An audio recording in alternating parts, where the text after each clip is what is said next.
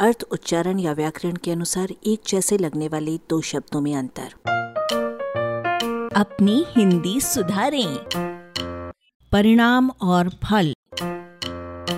किसी वस्तु या अवस्था में समय के अनुसार स्वाभाविक रीति से हुए परिवर्तन को परिणाम कहा जाएगा।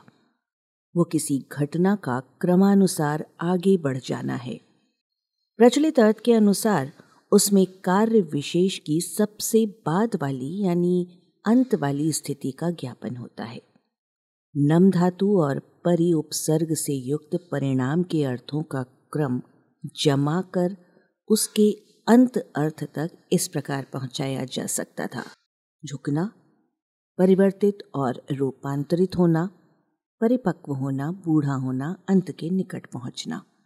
फल के रूप में जायफल पुंगी फल यानी सुपारी परीक्षा फल गुणन फल राशि फल वर्ष फल तलवार और हल्का फल फलदान आदि पर विचार कीजिए।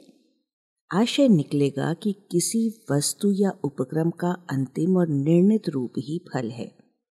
वो परिणाम से थोड़ा आगे बढ़ा हुआ है, क्योंकि वो भोग तथा सुख दुख के अनुभव का सूचक होता है। उदाहरण के लिए, युद्ध का परिणाम चाहे जो हो, फल सीधी सादी जनता को ही भुगतना पड़ता है। क्योंकि फल के भीतर की धातु फल का एक अर्थ सफल होना है, अतः फल का अर्थ परिणाम के साथ साथ मूल राशि का ब्याज, लाभ, पुरस्कार आदि भी है। उदाहरण के लिए, आपको अपने परिश्रम का कुछ तो फल मिलना ही चाहिए। आगे फल के प्रयोग के कुछ नमूने सुनिए। जीवन में किए गए कार्यों के चार अभीष्ट फल, अर्थ, धर्म, काम, मोक्ष हैं। कर्मों का फल सबको मिलता है। संस्कृत में आम को फल श्रेष्ठ और तरबूज को फलराज कहा जाता है।